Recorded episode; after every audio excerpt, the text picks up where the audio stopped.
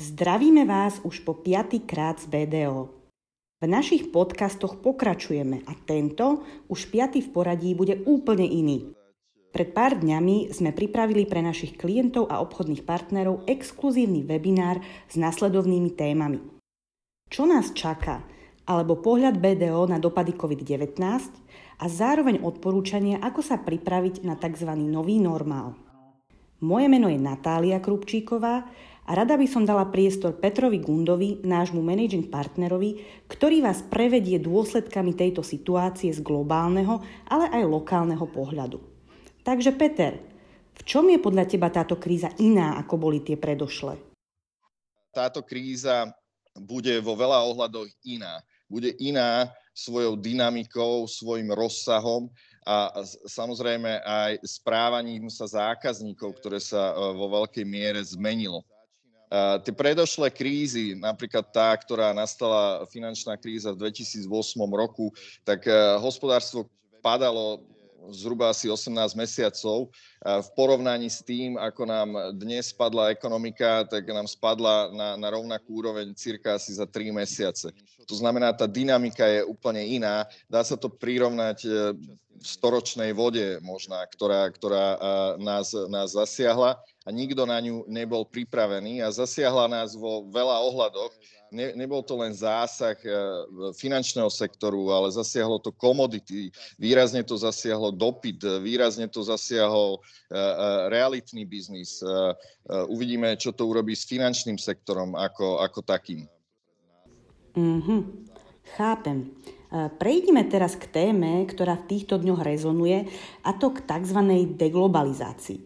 Myslíš, že globalizácii už na dobro odzvonilo?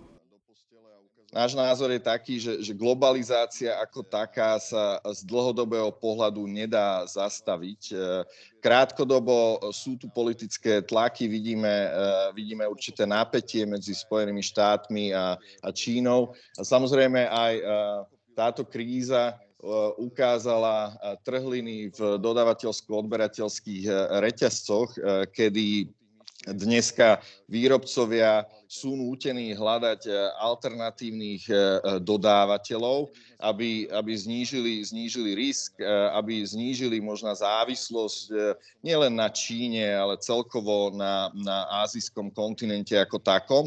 Toto samozrejme so sebou nesie ruka v ruke to, že, že, že tovary začnú byť, začnú byť drahšie, zároveň aj, aj služby. A nie len tým, že budú firmy musieť držať paralelný, paralelnú schému dodávateľov, ale, ale zároveň samozrejme budú do svojich biznis modelov do väčšej miery zakomponovávať e, riziko. A Peter, čo ti absentovalo v reakcii našej vlády počas pandémie? Taká absentujúca eh, debata ohľadne finančného sektora alebo bank ako takých. Domnievame sa, že na konci dňa eh, banky môžu byť v epicentre tohto celého, keď začnú jednotlivé segmenty odvetví a zároveň samozrejme aj hypotekárny trh môže byť výrazne zasiahnutý. To znamená eh, diskusia s bankami, Druhá vec, málo sa možno akcentuje to, že netreba sa spoliehať len na vládne opatrenia. Vládne opatrenia do určitej miery nám môžu pomôcť, ale tie štruktúrálne zmeny by mali spoločnosti robiť aj dovnútra. Čo sa týka uh, smerovania tých, uh, tých, tých odvetví, tak uh, absentuje nám tu uh, možno nejaká taká jasná vízia, čo sú teda tie perspektívne odvetvia pre Slovensko, ktoré prioritne chceme dneska, dneska zachraňovať a zároveň vízia toho, ako e, budú smerovať verejné financie e, do e, nejakého public priestoru, pretože v najbližšej dobe bude to asi jedna z mála takých stimulačných injekcií pre ekonomiku. To znamená, očakávame, že, že, že štát sa vráti vo výraznej miere k budovaniu nejakých veľkých infraštruktúrálnych projektov a týmto spôsobom bude ďalej stimulovať domácu spotrebu a samozrejme aj, aj ekonomiku. Boli ale aj odvetvia, ktoré na pandémii profitovali. Však, ktoré to boli? Online vzdelávanie, online gaming, ľudia sú viac doma, to znamená viac, e, viac majú času na to, aby sa, aby sa hrali. Zdravotníctvo a teraz e, nie len, nie len lieky, ale celkovo zdravotný materiál, potraviny, výživové doplnky. Ľudia majú viac e, strach, to znamená viac dbajú o svoje zdravie. Domáca zábava, online streaming, čistiace, upratovacie služby a v neposlednom rade napríklad aj online zoznamky, keďže sociálny kontakt e, sa výrazne, výrazne znížil. Fíha, zaujímavé. Najviac ma azda prekvapila tá zoznamka. Ale vážne.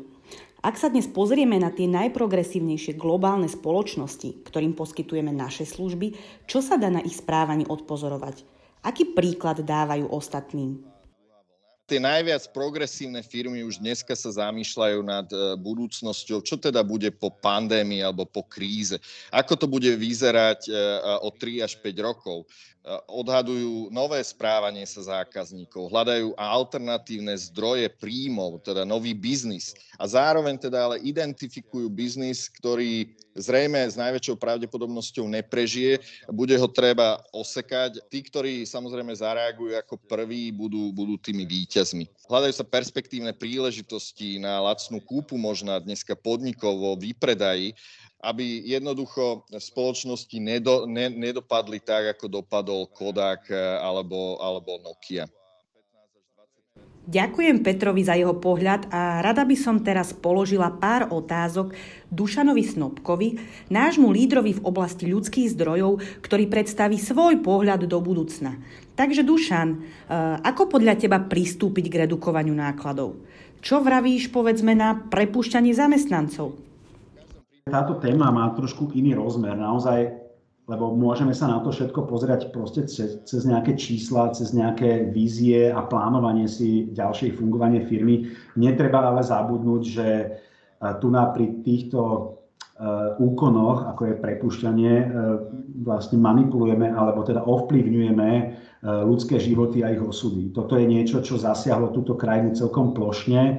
Ja som sa dneska ráno pozeral na štatistiky, ako sme na tom s mierou nezamestnanosti a Štatistický úrad uvádza za apríl 6,57%, čo je celkom výrazný náraz nezamestnanosti na Slovensku. Takže, takže vieme povedať, určite vieme identifikovať, áno, toto sa už deje. Prepúšťa sa a my vždycky doporučujeme zvážiť e, firmám aj iné alternatívy, určite identifikovať e, kľúčových ľudí, teda tie talenty, ktoré e, vo firme máme a s týmito ľuďmi sa minimálne teda dohodnúť na nejakých alternatívnych podmienkách e, fungovania, pretože tí ľudia budú extrémne dôležití v budúcnosti, keď sa bude robiť tzv. reštart e, toho fungovania tej spoločnosti, ale teda myslím firiem, budú potrebovať ľudí a ľudí lojálnych, ktorí podržia túto firmu alebo akúkoľvek firmu a budú ochotní zamakať, aby sa firma znova postavila na nohy. To znamená, že naozaj tu na pri tejto alternatíve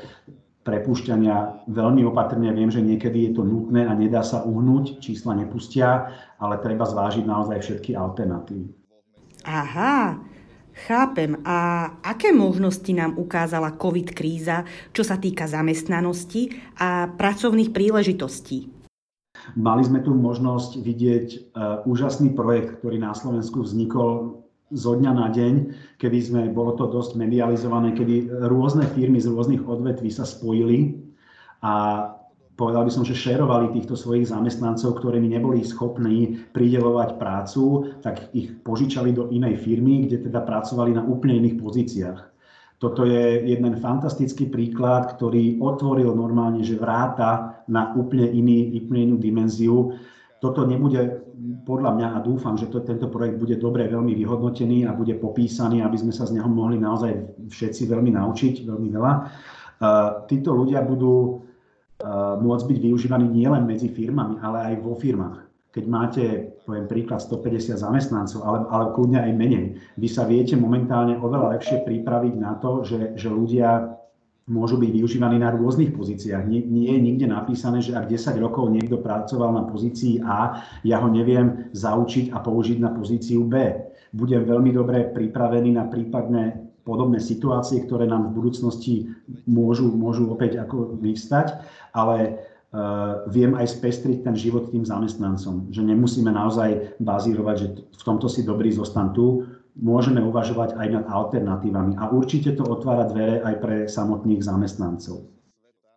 Ďakujem Dušanovi a teraz by som sa na budúce trendy e, opýtala Janky Deverovej, ktorá je našou daňovou poradkyňou. Takže Janka, sledujeme, že množstvo biznisov sa počas pandémie presunulo do online prostredia a dodáva, ale aj nakupuje tovary či služby z rôznych častí sveta. Aké výzvy to pre podnikateľov môže priniesť? Do toho v zásade môžu vstupovať rôzne výzvy nie len v podobe nejakých možno technologických požiadaviek, napríklad na platobné nástroje, ale aj pre mnohých možno neočakávané implikácie týkajúce sa uplatnenia DPH čísla, DPH registrácií v zahraničí, uplatnenie zrážkovej dane a v súčasnosti už aj rôznych fóriem digitálnych daní, ktoré sú najmä teda v zahraničí, buď teda v štádiu diskusie, alebo už aj sa zavádzajú. Preto by sme určite odporúčali v zásade pred akoukoľvek zmenou biznis modelu si vždy preveriť aj nejaké možné súvisiace daňové implikácie, najmä v zahraničí, ktoré nemusia byť na prvý pohľad úplne zjavné. Mm-hmm. No a trend, ktorý môžeme už tiež dlhšie sledovať, a to bez ohľadu na pandémiu, je vyššia miera regulácie oblasti daní, či už zo strany Európskej únie alebo OECD. V ktorých oblastiach daní sa to napríklad prejavilo? Tu by som spomenula teda nielen oblasť DPH, ktorá je možno tak najviac harmonizovaná, ale aj oblasť implementácie smerníc týkajúce sa možno obmedzenie daňových únikov, určite ste počuli o smerniciach ATAT, Um, takisto oznamovania určitých cezhraničných transakcií alebo štruktúr, tzv. smernica DAC 6. V oblasti medzinárodného zdaňovania je to určite multilaterálny nástroj a špeciálne oblasť transferového oceňovania. Aha, chápem. A môže mať toto všetko vplyv aj na potenciálne daňové plánovanie? Tu v zásade očakávame, že pandémia môže tento trend ešte viac akcelerovať a priestor na nejaké potenciálne, lokálne, ale najmä cez hraničné daňové plánovanie alebo optimalizáciu sa bude stále len zužovať. Čo teda očakávate ako daňoví poradcovia eh, v oblasti či už spracovania daňových priznaní, či ďalších povinných podaní? Budúcnosť je v zásade v digitalizácii alebo v automatizácii ich prípravy. A to zásade len na základe údajov z účtovníctva spoločnosti. Mm-hmm. Diskutuje sa ale aj o tom, či sa home office a virtuálne týmy nestanú novým normálom. Čo ale v prípade, ak zamestnanci pracujú z domu v inej krajine? Je potrebné myslieť aj na prípadné daňové dopady? Možno za všetko by som spomenula zmenu rakúskej legislatívy podľa ktorej majú zahraniční zamestnávateľia rakúskych rezidentov, čo je úplne typická situácia Slovákov žijúcich v pohraničných oblastiach a pracujúcich z domu. Povinnosť v zásade registrovať sa pre účely dane z príjmov z závislej činnosti v Rakúsku a viesť tam aj mesačný mzdový payroll týchto zamestnancov. Je možné v tomto období vidieť aj určité príležitosti? V prípade, ak príde kríza, je možno očakávať aj možno veľké, väč, alebo väčšie množstvo bankrotov.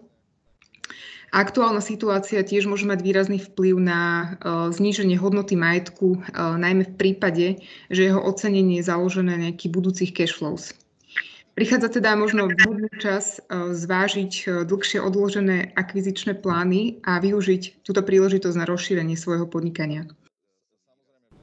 Ďakujem, Janka. Z toho, čo hovoríš, teda chápem, že pri všetkých zmenách v biznise, ktoré toto obdobie môže priniesť, netreba zabúdať ani na daňové dopady týchto zmien. E, v nasledujúcej časti zhrnie svoj pohľad na právne dôsledky tejto situácie advokátka Kristýna Drábiková. Kristýna, Rozumiem, že každý podnikateľ je svojím spôsobom unikátny, ale predsa e, je možné nájsť niečo, čo je pre všetkých, alebo teda aspoň väčšinu z nich, pokiaľ ide o právnu oblasť aktuálne spoločné? Na určité právne aspekty podnikania sa jednoducho v súčasnosti kladie oveľa väčší dôraz, e, než tomu bolo mm, v minulosti. Určite medzi ne patrí e, staronové pravidlo, cash is the king. znamená to, že podnikatelia prijímajú množstvo opatrení, ktorých jediným cieľom je zabezpečiť likviditu. V rámci tohto dochádza aktuálne často k zmenám platobných podmienok, teda sa menia také platobné podmienky, ktoré z dlhodobého hľadiska boli považované za štandardné. Odberatelia sa logicky snažia predlžiť splatnosť svojich záväzkov a naopak dodávateľia tlačia na skrátenie splatnosti svojich pohľadávok.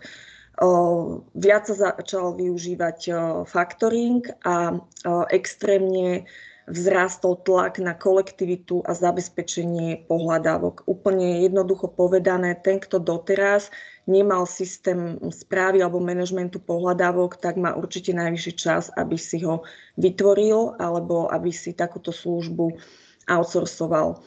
A jedným z tých opatrení, po ktorom teda podnikatelia siahajú, je aj manažment zásob. V manažmente zásob sa likvidita dá zabezpečiť veľmi jednoducho tým, že sa jednoducho zásoby znížia, čím sa nám zvyší pracovný kapitál. Toto riešenie, ktoré je veľmi efektívne a rýchle, predstavuje flexibilitu. V súčasnosti ale je práve veľmi dôležitá rovnováha medzi flexibilitou a stabilitou, pretože keď sa pozrieme na udalosti minulých mesiacov, kedy došlo k výpadkom v dodávkach teda z dôvodu pandémie, tak len tí výrobcovia, ktorí práve mali vysoké zásoby, boli schopní počas tohto výpadku, napríklad aj kvôli uzavere hraníc a podobne, ďalej vyrábať. Čiže to je ten prvok stability a medzi flexibilitou a stabilitou jednoducho stále treba hľadať a nachádzať balans, ktorý je pre podnikanie veľmi dôležitý. To je zaujímavá myšlienka. Vedeli by sme nájsť aj nejaký iný príklad na jej uplatnenie? Dobrým príkladom, na, na, ktorý poukazuje na význam tejto rovnováhy z oblasti pracovného práva je aj flexibilita, ktorú pre zamestnávateľa predstavuje pri o, mase tzv. ľahko nahraditeľných zamestnancoch jeho možnosť v prípade potreby čo najrychlejšie byť schopný s čo najmenšími nákladmi ich pracovné pomery skončiť. Ale opäť opačným protipolom je stabilita, a tá je veľmi dôležitá pri zamestnancoch, ktorí sú pre podnikanie kľúčoví. Mm-hmm. Veľa sa dnes hovorí o potrebe zmeny. V niektorých prípadoch e, možno postačia kozmetické úpravy, ale väčšinou pôjde o veľké zásahy. Čo môže po právnej stránke predstavovať takáto zásadná zmena podnikania? Zásadnú zmenu predstavuje nejaká úplná transformácia štruktúry podnikania, kedy napríklad môže byť prijaté rozhodnutie o tom, že určitá jeho časť musí byť úplne oddelená, alebo k inej reštrukturalizácii dôjde z právneho hľadiska, hovoríme o zlúčeniach, splynutiach, rozdeleniach, predajoch podnikov, ale samozrejme, že aj o akvizíciách, ako Peter Vôde spomínal, pre niekoho práve teraz príde čas na to, aby niečo veľmi výhodne nakúpil, nakúpil a ako krajné riešenie prichádzajú teda do úvahy samozrejme aj likvidácie. Aha, a v akej pozícii sa potom ocitne právnik? O všetkom so všetkým, o čom som dnes hovorila, laicky povedané právnici budú mať a majú veľa práce. Ale asi úplne najdôležitejšie je zainvolvovať ich pri týchto zmenách, ktoré som označila ako zásadné, a to už od začiatku. Pretože pokiaľ sú zainvolvovaní už pri návrhu riešenia, tak môžu samozrejme že prispieť k tomu, aby to riešenie bolo úplne najoptimálnejšie. A ako vnímaš nás, BDO, pozícii poradcu pri realizácii takýchto zmien? My v BDO v tomto smere máme výhodu, pretože poradenstvo tohto typu sa dlhodobo. Spomedzi poradenských spoločností sme patrili medzi najaktívnejších pri sledovaní vývoja COVID opatrení a situácie ako takej a sme interdisciplinárni. Čiže neprinášame len čiastkové riešenie, teda za moje oddelenie právne, ale využívame synergiu spojení s našimi ostatnými oddeleniami, daňovým, účtovným oddelením auditu a veľmi často samozrejme aj s oddelením konzultingu. Ďakujem Kristíne a rada by som dala na záver priestor Tiborovi Vincemu, nášmu odborníkovi v oblasti konzultingu a opýtala sa ho, aký je jeho pohľad na aktuálnu situáciu. Dá sa hovoriť o kríze? Aktuálna situácia sa viac podobá na tú transformáciu, pretože to, čo sme do dnešného dňa považovali za normálne a za funkčné, už vidíme, že nefunguje a nikdy už fungovať ani nemusí a to je z jediného dôvodu, pretože celý svet sa, sa mení a sa transformuje. Transformuje sa do úplne novej doby. Aha. A čo ťa najviac na tejto situácii zaujalo? Prípadne na čo je potrebné upozorniť? Hovorí sa, že to, čo v digitalizácii sme zažili za posledných 5 rokov, sa momentálne dá porovnať s poslednými troma mesiacmi, teda od marca 2020. Je to teda naozaj rapidné zrýchlenie digitalizácie a práve preto je o to dôležitejšie prispôsobiť vaše podnikanie týmto novým podmienkam, ktoré, ktoré nastávajú. Poďme sa ale spoločne pozrieť na to, čo je z nášho odborného pohľadu kľúčové pre nejaké to zachovanie dlhodobej kontinuity vášho podnikania. Digitalizácia ako taká je určite pojem, s ktorým, s ktorým sa v dnešných, v dnešných dňoch stretávate veľmi často ale nie každý je môže rozumieť úplne správne, pretože digitalizácia naozaj nie je iba o nejakej elektronickej fakturácii alebo o elektronickom podpisovaní, ale taktiež uh, o jednoduchej dostupnosti dát, archivácii a komunikácii. Digitalizácia sa stáva takým, uh, by som povedal, že ďalším strategickým pilierom podnikania a je nesmierne dôležité, aby nebola podcenená. A ako sa podľa teba prejaví tento nový normál v podnikaní? Práca s real-time dátami sa stane skutočnosťou a manažeri si už nebudú môcť dovoliť spoliehať sa na mesačný a už vôbec nie kvartálny reporting. A pre vyhodnocovanie ďalších krokov a strategických rozhodnutí budú potrebovať čerstvé a reálne dáta, s ktorými im môžu pracovať daný deň a nie, nie naozaj nejaké staré mesačné a už vôbec nie naozaj kvartálne dáta. Na to, aby sa napríklad aj vaše podnikanie prispôsobilo tejto transformácii, potrebujete určite redefinovať váš obchodný model. Ako spomínal napríklad kolega z personalistiky, je kľúčové identifikovať zamestnancov a najmä určiť lídra pre digitalizáciu, pretože je extrémne dôležité pochopiť túto situáciu a mať pri sebe niekoho, kto rozumie a je zdatný v nových technológiách. To sú technológie, ktoré čakajú naozaj na svoje využitie a doteraz sa veľmi nevyužívali cloudové riešenia, s nimi sa už stretávame, áno, tie už sú v praxi zabehnuté, ale napríklad taká umelá inteligencia, inteligencia alebo dokonca už spomínaný uh, blockchain, ktorý prináša úplnú transparentnosť a nemenosť údajov, často napríklad spomínaný a využívaný v odberateľsko-dodavateľských reťazcoch. Toto sú technológie, ktoré, ktoré naozaj uh, uzrú svetlo sveta a, a treba, treba tomu porozumieť. Bude mať podľa teba táto tzv. transformácia dopad aj na podnikové financie?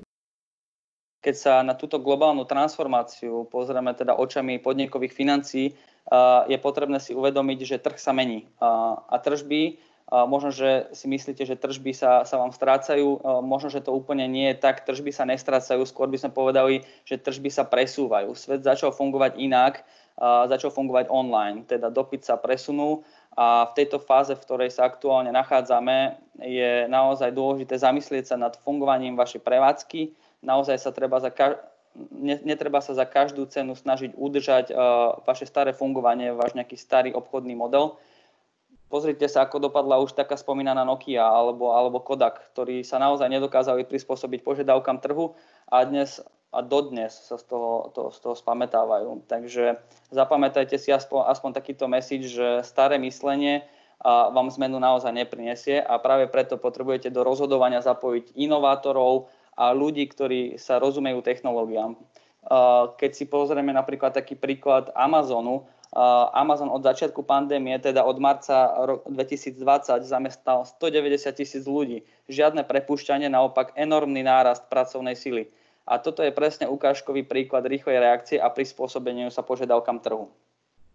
Samozrejme, že takáto zmena, takáto veľká zmena prevádzky vôbec nemusí byť jednoduchá a veľmi často sa stretávame s požiadavkou práve o odborné poradenstvo v tejto oblasti. Každým úspechom zmeny je vytvorenie jednak strategického plánu a určite včasná, konkrétna a transparentná komunikácia, či už dovnútra alebo, alebo na, na, na vonok firmy je, je naozaj extrémne dôležitá. A takáto zmena a prispôsobenie sa novému normálu samozrejme neprináša iba pozitíva. Na to by som chcel určite upozorniť. Je nesmierne dôležité zvýšiť vašu opatrnosť a bezpečnosť vášho podnikania.